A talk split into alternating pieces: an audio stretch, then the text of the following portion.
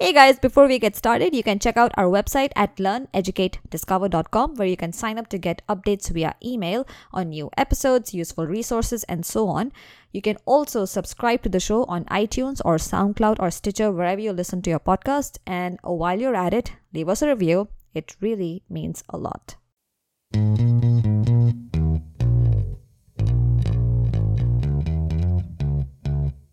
Hello, everyone. This is Sonali Mangal, and welcome to another episode of Learn, Educate, Discover.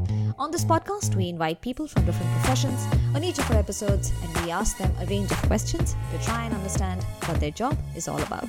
The goal of this podcast is to try and educate our listeners about as many different kind of jobs as we can, so that someone listening to the show can decide does a certain job sound interesting to them, and if yes, how do they go about exploring it further. Now, on today's show, we will be talking about starting your own company and being the CEO of a startup. And to help us understand this area, our guest on today's show is Liz Wessel, who is the co founder and CEO of WayUp.com. WayUp is an online marketplace for students to find part time jobs, full time jobs, and internships. It's currently available only in the United States but they've been doing very well. They came out of Y Combinator and uh, they were named by CNN as one of the 30 most innovative companies changing the world in 2015. In fact, Liz herself has been featured on the Forbes 30 under 30 list. So clearly, she's a very accomplished individual. Prior to starting Way Up, uh, she worked at Google for some time. She's also tried her hand at a couple of other entrepreneurial ventures, such as something called Uni Eats, which essentially gave discounts to students at various campus eateries and shops. So this is going to be a very interesting discussion for anyone who's interested in understanding what is it like to be the CEO of a startup. So I hope you find today's discussion helpful. And without further ado, let's welcome Liz to the show.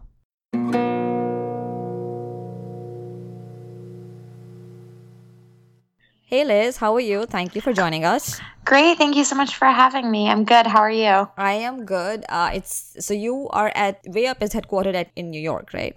Yeah, we're in Manhattan. Okay, awesome. So I understand that we're short on time, so let's just dive right into it. Um, so I just wanted to get started with if I were to run into you at an event, how would you introduce yourself? um, I'm Liz. I'm the, one of the co-founders and the CEO of Way Up, which is a marketplace for college students to get part-time jobs, summer internships, and full-time jobs after they graduate. Very interesting. And let's and let's get a drink because we're at a party. That's a good way to get started with a conversation. So, yeah, I'm curious about one thing, which is that if I've done my research correctly, you were at Google when you left to start Way Up, right? Yeah, so I graduated from the University of Pennsylvania in 2012, mm-hmm. and then I went straight to Google first in California and then in India. And then I quit my job and started Way Up with my co founder.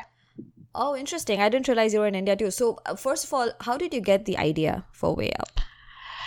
Um, you know, I think that at the end of the day, we're far from the first uh, people to say we want to solve campus recruiting. Um, but at the end of the day, I think it's more about how we uh, came up with the way in which we would tackle this idea. So, in short, a little bit of background information.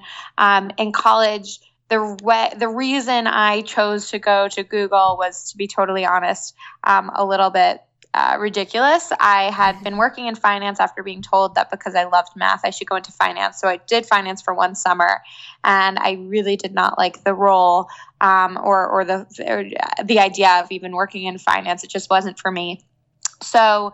Um, I decided I wanted another job, and the way in which I looked for my next summer internship, um, this was, I guess, going into junior year, was that uh, the CEO of the Blackstone, where I'd been interning the summer before, had emailed the entire company saying, Hey, congratulations, we are like the number five or something like that. Number five, uh, most desired place to work in the world. And I looked at what's number one, and it was Google. And so um, that's when I decided I'm going to try to work at Google, which is like the stupidest reason to try to work at a company, to be honest. You, there's a lot of better reasons to want to work at Google. Um, but when I went to my school and said I really want to work um, at Google, I quickly realized it's hard to find resources resources or people um, or, or, information to learn about the specific internships that I was looking to go into. So I realized for the first time that um, number one, there was no great discovery platform for college students and, and by the way, I went to Penn, which has an awesome career service center compared to most other schools in the country. So just think about most other schools that can't even afford to have the kind of career center Penn does. Mm-hmm. So it just became quickly apparent that there wasn't really a place for students um, and recent grads to discover awesome new jobs and opportunities, and then also to get information about those jobs and opportunities. And so my co founder and I both agreed that we wanted to kind of dedicate our uh, careers to solving that. So uh, this is when you were still at Penn, so before joining Google. So, okay, great question. So that was during college. And so we actually launched a side project that solved a very specific version of what I'm talking about. I won't get into it, but a very, very specific version. Mm-hmm. And so we launched it. We were that was the first time JJ, my co-founder, and I worked together. We launched that during college with a few other friends. And then we graduated and we moved on with our lives. But that website kept growing and growing. And so we kind of used that as inspiration because JJ knew he wanted to start a company. He knew I wanted to start a company. So he reached out to me and said, Hey, it's been couple years since we graduated. I know you're planning to leave and start a company. Do you want to do it together? I said 100%. Let's do this thing. And the idea we kept coming back to was the one that we had worked on as a project in college. And so that's when we we both agreed let's, you know, let's do this for real. Oh, interesting. Yeah, so I'm curious about what was your thought process? So I think you were at Google for about how much, two to three years before you quit. Two two years, yeah. Two years, yeah. So what were you thinking at that point in time? Like, why did you decide to leave a fairly? I mean, it's a job that many people would kill for. Yeah, I mean, I actually so when I got the job offer to work at Google, I told the recruiter my plan was to leave in two years and start a company, and so I even had them enter. Uh, uh, introduce me to other people who had had my position and then left and started a company as well. So I was always going to leave and start a company. Um, and the two year mark is kind of artificial, but also it was because the program I was in was a two year rotational program. And then on the after two years, you choose what your permanent job at Google will be. Mm-hmm. And so I basically said, I'll do the two years and then I just won't choose a permanent job at Google. So it's a really cool program, actually it's called the APMM program, Associate Product Marketing Manager program. So a bunch of other really successful, uh, much more successful entrepreneurs have been in it, like Kevin Systrom from Instagram and um, Brit Morin from Brit & Co. and a bunch of other folks. Oh, interesting. Okay, so then at the end of two years, you felt that doing your own thing was much more sort of the thing that you wanted to do I always wanted to start a company and I figured, you know, why not start sooner than later? Okay. So, from what I understand, at this point in time, you were open to starting any company, and then your co founder is the one who sort of reached out to you and said that, hey, why not continue with the thing that we started in college? No, not quite. So, he reached out to me and said, hey, um, I'm going to leave my job pretty soon and start a company. I know, or, or join a startup, one of the two. What do you think? And I said, um, I'm in. Let's let's do this thing together. And so we spent several months um, talking about ideas we were both passionate about, and the one we kept coming back to together was this idea we had worked on as a project in college. So it kind of was like a mutual feeling where we both kept thinking about all these cool ideas, travel, hardware, uh, you know, database infrastructure companies, like all sorts of ideas that we were both pretty excited yeah. about. Some me more than him, and some he more than I. And then, uh, and then we both just kept landing back on this one problem we had both faced in college. Yeah, no, I mean the the thing which I'm curious about is that uh, when you decided to finally quit and jump into this, had you sort of vetted this idea in some form or shape? And if yes what was that how much was that vetting? Like you had yeah. X number of so we because we had that side project during college we actually had already seen that there was clearly demand for this. We had been college students two years before we started the company. So we also knew firsthand that our friends and, and us as well were would be users. But we did survey recruiters. We surveyed thousands of students, um, literally through like Google Forms. Um, and okay. we even spoke to some career service centers that we didn't want to speak to too many because we felt as though this was just kind of we weren't we were going to go direct to student we weren't going to go through the career service centers we would partner with them when they wanted to partner but otherwise we'd go direct to student I see. So if you can share with us like how many users, I mean they weren't really users, but what kind of response rate did you have which gave you the confidence that yeah, this is worth going after? Um, it was just a few thousand. I think it was like almost 10,000 people that we sent surveys to, um, and then a few thousand responses. So it wasn't too crazy, but you know, at the end of the day, I think what also gave us confidence was we were seeing what other players were doing in the industry and we basically were saying none of those products are very good. We could build such better products. We can think about the product building process in such a better way as well. So for example very specific example we said let's go direct to student and let's basically make the product like a matchmaking platform. So as opposed to showing a student every single job in the country including jobs that they're not qualified for um, why don't we just ask the business what are the qualifications that you require? And then tell the student here are the you know jobs that you're qualified for based on the profile you've already filled out. So we were the first ones that i know of at least to do something like that because otherwise typically students will see millions of jobs. They'll spend so many hours applying for so many jobs and then they're not even qualified for half the jobs they applied for. They get rejected right away and the businesses don't like that either because they're wasting time sifting through unqualified right. applications. Right right right. Okay very cool.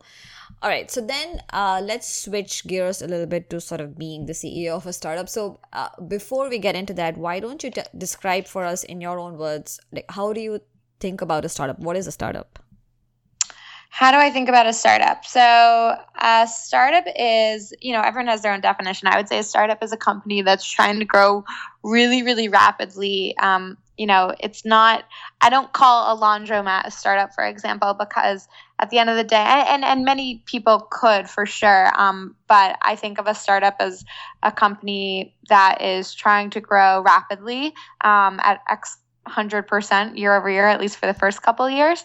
Um, and at the end of the day, is trying to, you know, create something new and innovative that will hopefully add, add benefit to the world. Okay. And is there, do you sort of cap in terms of size of the company, either in terms of employees or revenue, that is no longer a startup?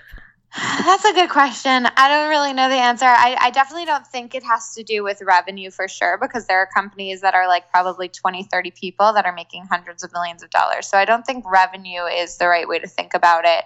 Um, employees could have to do with it. I know, for example, that Snapchat still calls themselves a startup, but at the end of the day, I definitely don't think of Snapchat as a startup, just given how big they are. Um, not even revenue, but just employee hmm. size. Um, okay. But you know, I'm sure a lot of people would disagree with that comment and say that they are startups. So I, I don't know the answer for exactly how many employees. I wish I could give you an answer. No, no, that's completely fine. And maybe it's more about just the mentality rather than any size at all. Just just curious about your thought process here. So, and, and right now, way up is how many people? We are 42 people today. Okay, all right, including yourself. Yes. Okay. So then, how would you describe your role as CEO of a startup? Um, my role is different month to month. I try to have different focuses each month, but overall, my role at the company is to stay as high level as possible and to ensure that we are keeping a competitive advantage from an industry and landscape perspective and to ensure that kind of the culture and values of the culture of our team is present the values of our business is always are always you know front and center. So we're not just building things to make money. We're building things. We have seven values at the company. One of them is win the war not just the battle. And i would say that's what i'm really focused on doing as much as possible. It's helping our company win the war of what we're fighting for as a business versus a bunch of mini battles day to day that otherwise folks on the ground who are really executing on a lot of the strategy day to day might be more focused on. So I would say that's that's a big part of my job, but also you know hiring um, and HR. Uh, I am the face of the company towards the press, so doing a lot of interviews, speaking at a lot of events, um, and then also just I'm very very hands on with product and design. Mm-hmm. So I work a lot with the product teams. We have an amazing head of product um, named Matt, and definitely work with him a lot. And then finally, sales. Um, I would say day to day, you'll see me on at least one sales call or helping with one sales proposal, just because that's something that we're always trying to figure out how to get better at and how to you know improve on and scale. And so um, until we're making billions and billions of dollars and even then we'll probably still feel this way. Um, you know yeah No, absolutely. So, so I think you mentioned two very important things. One is that, so yes, you're spending time on these like sales and HR and hiring and all of these kind of activities, but sort of the main thing that you're looking at is are we winning the war as opposed to the battle and sort of maintaining the culture of the company. Mm-hmm. So, uh, can you share examples of how this thinking manifests itself? Like winning the war, not the battle. What is I mean, I think that at the end of the day, it's it's examples such as okay. So one good example. So what we saw was that eh, I don't know if, if anyone listening went to college in the US, you probably might have had a school job board. Mm-hmm. And what we found was that the school job boards have lower engagement and retention with their users than we do. So a couple schools actually asked us to build um, our like a white labeled version of our platform for the school. And while maybe one day that's something we could think about doing, though I, I don't foresee it happening in the near future at all. Um, but I never, I, have learned to never say never, so I'm not going to do that. Mm-hmm. Um, what we realized was when we're direct to student and when we, the student chooses to sign up for Way Up versus the student being automatically signed up by the school when they enroll in college, we just have much better brand affiliation, much better engagement uh, like much more kind of quote unquote love from the uh, user. And so that's when we realized that that's probably the best way to go. Um, and so, yes, we could acquire tons of new students very quickly if we just started integrating with schools. But instead, what we decided was let's go direct to student and have students choose to sign up with us so in this case i guess you're defining the sort of the uber goal as having customers love way up as the platform as opposed to growth not anything. customers because these are students but having users love way up and want to stay with us in the long term even after they graduate as opposed to filling you know hitting my kpis for the quarter and making sure that we hit x number of students acquired. And so this is something like who who decided this? Like how did you arrive at this decision uh, my executive team. I mean, I definitely you know, my co-founder JJ and I make tend to make like the final final decision together. Um, or, or you know, usually it's one of us will be the final call on this. It's the one who has more um, that they can speak to about this. Mm-hmm. But other than that, I would definitely say it's you know my executive team. All we try to run the big ideas by at least most of them, if not all of them, just because at the end of the day, they also have a ton of information and knowledge about this space, just given each of their specific roles. So we try to gather as much information as possible. Interesting. So, so I would love to understand sort of the decision making process. Also, when you're the CEO, sort of how do you arrive at decisions? But before we get into that, can you share examples of certain key decisions that someone in your position might take, which can drastically affect the sort of the course of the company? So maybe you could take examples from Way Up itself. Um, I mean, like you know, hiring and firing people are decisions we have to make especially on the hiring front all the time and firing hopefully not all the time but every once in a while. Um, those are big decisions that affect a lot of people at the company but at the end of the day um, the, ha- the manager of that person if someone is not performing very well and i will sit down and we'll review and sometimes it's an obvious decision and sometimes it's extremely not obvious. And uh, you know the the worst is when you have to fire someone just because you've given them one piece of feedback over and over and they haven't gotten better. And then it's just like okay i don't see you getting better at this. And this is a mm-hmm. non-starter. And so you know this is that your last day. Um, I, I think of that as by far my my least favorite decision that i always that i have to make sometimes. And um, it's definitely my least favorite job part of my job. It's it's the thing i look forward to least um, when it has to happen. Mm. so so one is clearly hiring and firing. What else? Like have you maybe maybe something to do with fundraising or maybe a product direction which you think has was a hard i mean i make i make big drastic decisions probably multiple times a week. So it's it's it's not like something that i ha- i can point to one exact example. I'll probably make one today and one tomorrow and i definitely made one yesterday. So yeah it, it, it depends on the day but it's different examples every day no, but that's good to know. So generally, most of these decisions are these sort of driven by you, sort of initiatives driven by you, which you then are trying to get alignment with with the rest of your team, or is it is stuff sort of coming up to you and you're thinking about what's the best thing to do? It's it's all it's all of the above. I mean, sometimes people come to me and say, "Hey, um, you know, this customer is having this issue or this customer is a big opportunity, but they don't like our pricing or whatever it might be. You know, this is a make or break. We either lose the customer or we keep them. So that could be from a sales team. Uh, and that's a big decision we might have to make to change our model for one business or for a, a business uh, for an investment opportunity. Um, you know, sometimes uh, during our last fundraise a year ago, our last you know uh, round that we announced a year ago for our Series A, we did not plan on raising about eight million dollars yet. Um, that was what we kind of had offered to us, and we continued to get. We were very oversubscribed, so people kept saying, "Just let us invest another couple hundred thousand, a couple hundred thousand more." And so, coming up with the decision at the end to say when we were going to cap it, and we're not going to take anything more than X dollars. Um, you know, it's like decisions like that that happen all the time. And uh, that's one on the fundraising side because you mentioned fundraising that i can point to. But i would say these kinds of decisions happen a lot whether it's with personnel with sales with marketing mm-hmm. um, with schools our partners etc it's it's been how long now since you've started way up um, we started we quit our jobs um, and started working full-time on this in july 2014 and then launched the company in September 2014. So from when uh, right now when I'm talking to you just under 2 years. Right, right. Yeah, so in that time period, do you think that there's been anything about running your own company which has been unexpected from what you might have Oh, a million things. Um, I would say, you know, number one, it's uh, I I love my team. I, I will stand by the fact that I believe I have the best team in, in I've ever seen. I was going to say New York, but maybe even in the country. Uh, my team is incredibly smart, creative, out of the box thinkers that work their butts off. Mm. But I will say, you know, being and and I feel like we're part of a team. But being CEO, I never realized how there's this famous line being ceo can be very lonely and it, it often is and um, i'm very lucky to have an amazing co-founder but even with a co-founder it can be it can be somewhat lonely um, at times.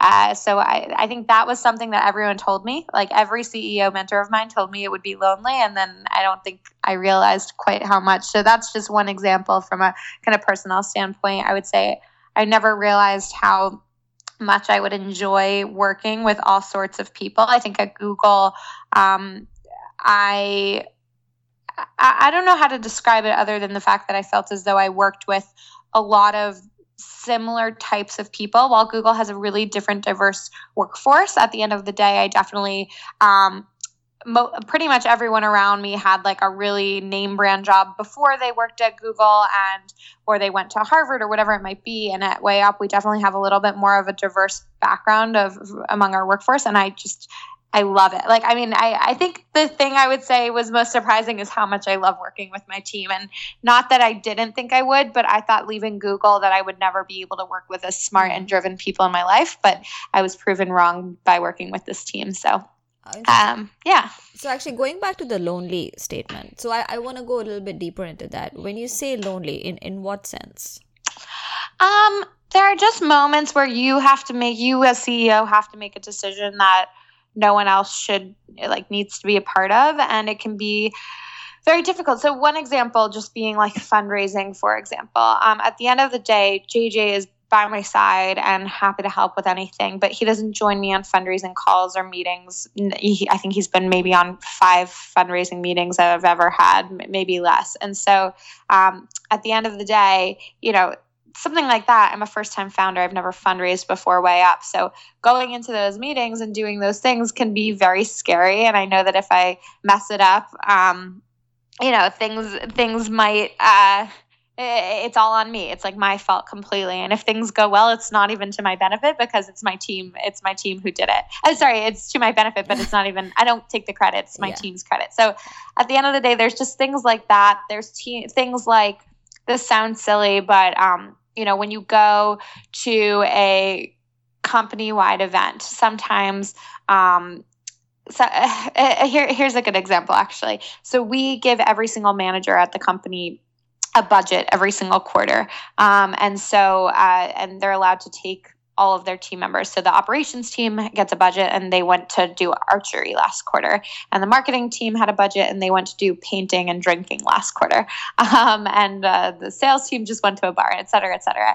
And so me, I actually didn't go with any team because I'm kind of a cross functional across all these teams. And yeah. so I just didn't go with any one particular team. Okay. And so that was a silly example. And I, I, mentioned something to the managers, and immediately they all said, Oh my gosh, like you come with our team next time. and I know they meant nothing, no harm by it, but it's just a silly example of, um, you know, I'm the only person at the company who doesn't really have one team. I'm, I'm kind of cross functional yeah. among all of them. So I would say that's one example. Oh, that's really helpful have you found and and clearly you you know you would interact with a lot of other uh, startup CEOs so have you found that there are certain common mistakes that young founders may tend to make which you sort of realized definitely um a bunch. I would say lack of focus is by far the biggest one and we've uh, probably had that issue happen in the past as well for us. Um, hiring people because you really just love them and not realizing that sometimes as you get bigger you have to hire right for the role and you might love them and get along with them great and they might be a hustler. I remember when we were young when we were younger, sorry, young, this is like a year ago, when we were a younger company, we would just hire people because we were like, that person's a hustler and they're creative and they'll be great. And sometimes you need more than just creativity and hustle. Sometimes you need the person to be really good at their specific job um, I think that's a thing a lot of first time founders do uh, incorrectly. I would say firing not quickly enough is another one. Um, mm. I think we've actually been pretty good at that, but it's it's a hard one to to tackle. Um, I would say I would say those are some of the big ones. Yeah. This is I, I think i guess one thing i'm hearing is that there's a lot of stuff about hiring and firing which i'm guessing you're spending bulk of your time on. Yeah. And i think most good ceos that i know uh, spend most of their time uh, hopefully not firing but hiring.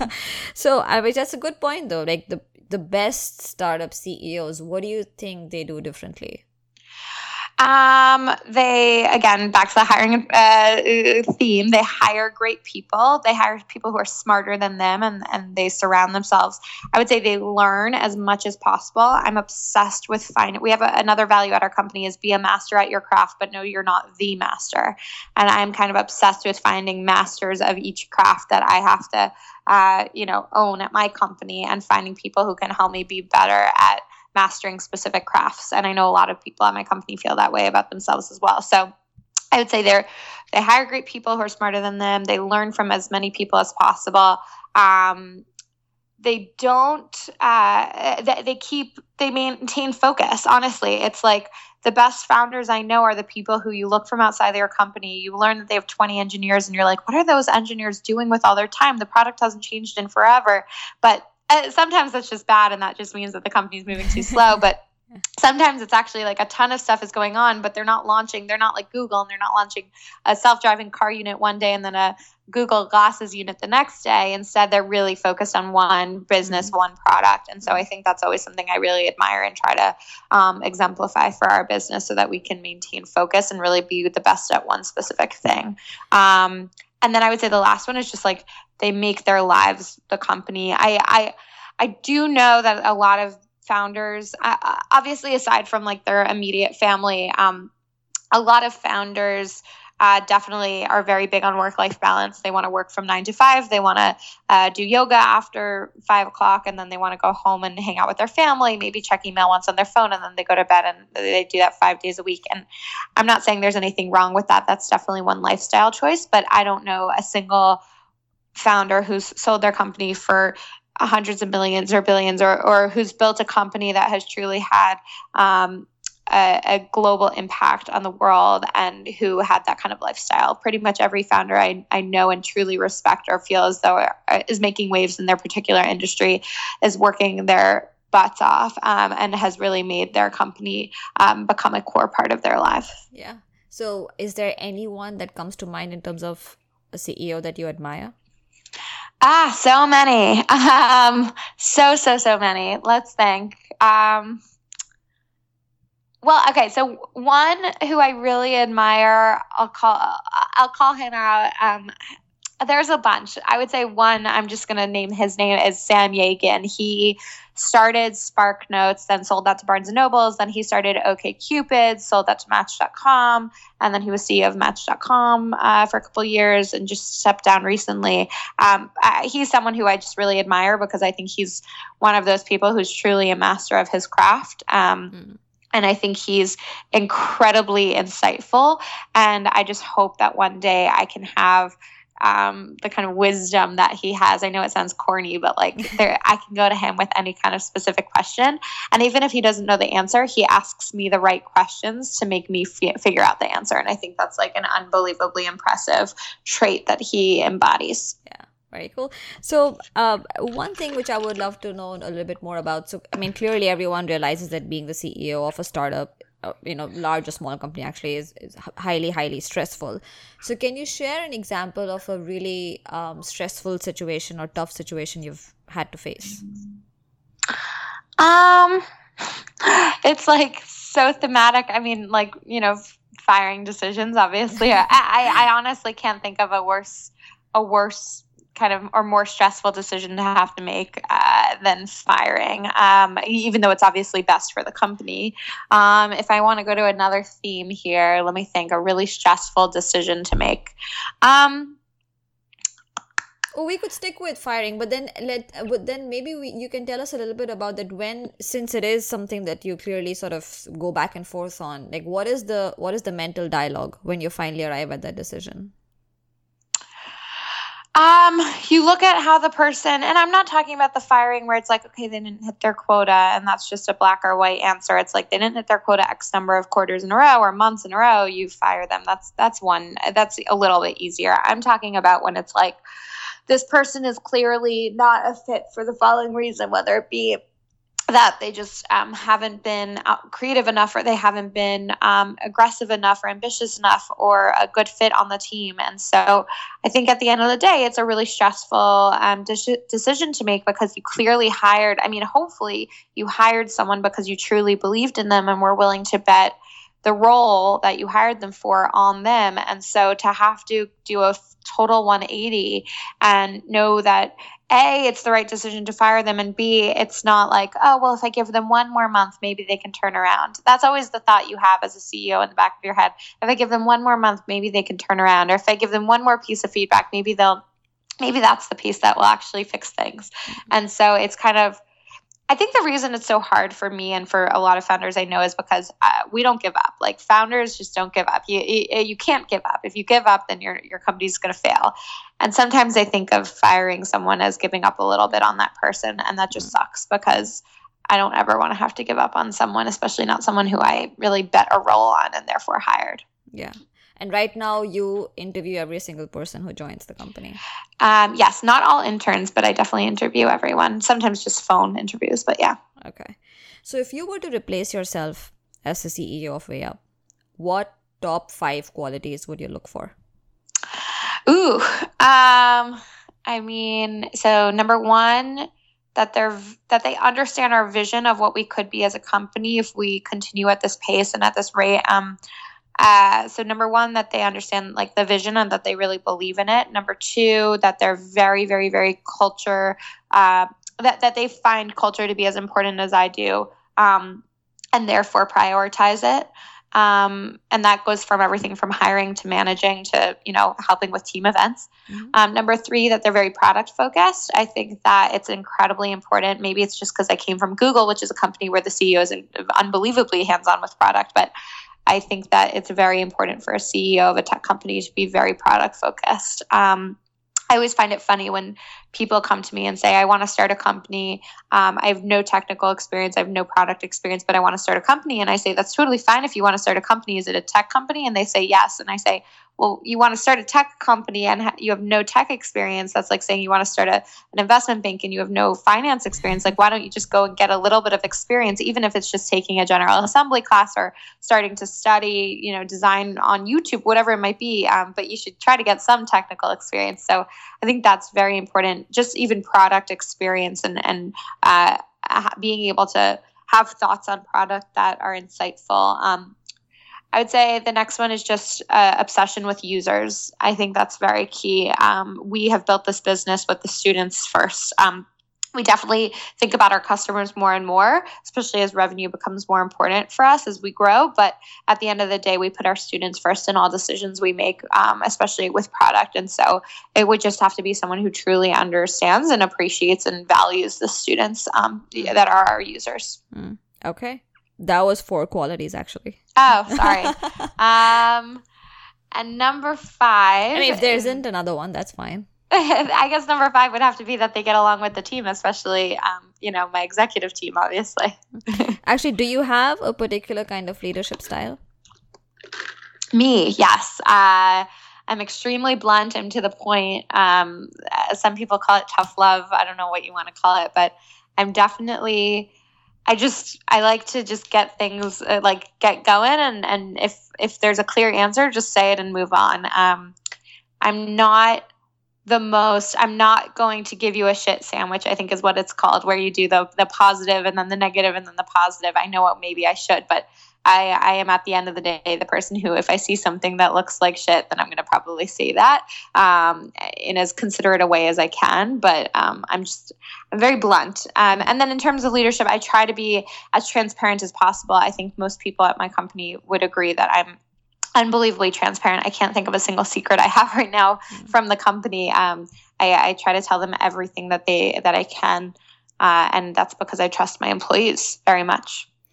So one another thing I want to touch like similar sort of theme, which is that so I mean right now there are so many startups and so many people who are CEOs of those startups, but you have come on the Forbes 30 under 30 list. What do you think is different about you that got you there? I have no idea. I have no idea how they choose that list. Um, I have no idea, to be honest. I don't.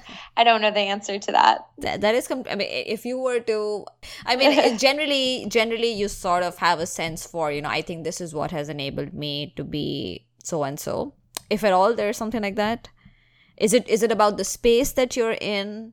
Uh, I honestly don't know. I wish I could answer that question, no. but um, maybe maybe it's just because our business has grown a lot, and you know they just took appreciation for the fact that my co-founder and I built you know a business from two people to 42 people in in under two years, and probably at the two year mark we'll probably be closer to 45 people. So. Um, you know maybe the fact that we we grew a business we have revenue we have users we are adding value to the world i would say those are probably the reasons cool you know if is there a way to assess whether someone is ceo material i mean this might be a very silly question but uh in your from your point of view I think every CEO is so different that it's more are they the right CEO material for that specific company?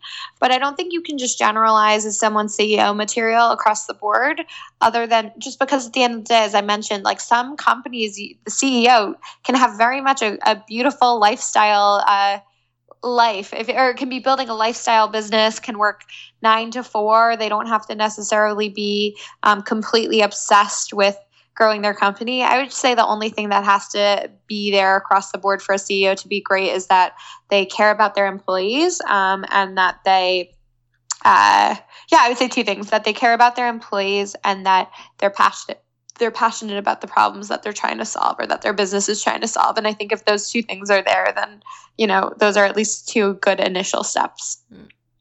All right. So, um, you know, you had a very successful career so far. Um, are there any particular um, people or resources, articles, videos, anything that have influenced you a lot or inspired you in any way? I would say, um, you know, I definitely read as much as I can about my industry, about other CEOs, about um, other startups that are growing, what they're doing right, and then about startups that are failing and what they're doing wrong. I try to learn as much as possible. I read a lot. Um, I would say uh, my investors, I've only worked with investors who I truly admire, who I think are very smart. Um, I really don't like to take money from uh, people who just have money and, and not much more than that. And so at the end of the day, um, I would say mm, I, my investors and, and my mentors have been a huge, huge, huge impact on me as I've grown this business um, w- along with JJ. And then also my team. Like, honestly, I know it sounds silly. I've talked about my team so many times, but it's truly my team teaches me every single day, whether it's about what our customers are saying, whether it's about where our product should be going, whether it's about a design insight, whatever it might be. Um, so I, I, try to learn from people, I would say, as much as possible. I don't read too many books because um, I don't have too much time, but let's see. I read, I read, Dan Lyons' book Disrupted recently, which was more of just a fun read, and, and I didn't necessarily learn too much from it. Uh, I did read, I'm reading Hamilton's biography by Ron Chernow, and that's pretty fascinating, but I don't know if that's necessarily teaching me too much. I would say the one biography that really, really taught me a lot was Richard Branson's because mm. I walked away just basically saying, like, that man has taken so many creative out of the box. Um, you know uh, methods to solve what he's trying to solve and, and i've really appreciated that all right all right cool i know that you're running short on time so thank you so much is there any parting advice you'd like to share with anyone who's looking to start their company no just other than you know make sure you're really incredibly passionate about the thing you're trying to do because otherwise it's going to be a horrible uphill battle but otherwise uh, be passionate about what you're trying to do and at least you'll have fun all right, cool. Thanks a lot. And uh, this was great. Thank you. Yeah, thank you so much. Take care. You too. Bye bye. So that was Liz on running her own company, and I think this was a very interesting discussion, which gives you a glimpse into the kind of decisions that someone who is running their own company has to take on a day to day basis. So I really hope that you enjoyed today's discussion, and of course, if you have any questions at all for Liz or for me, you can email us at hello at learneducatediscover.com. You can also tweet at us at led underscore curator. You can like us on Facebook at facebook.com forward slash learn, educate, discover. And of course, if you enjoy the podcast, if you enjoy what we are doing, you can subscribe to the show on iTunes or SoundCloud or Stitcher or pretty much anywhere that you listen to your podcast. And while you're at it, leave us a review. It really means a lot and it also improves our rankings on these podcast players. So do leave us a review. And that's it. Thank you so much for your time, for listening. And until the next one, take care and bye bye.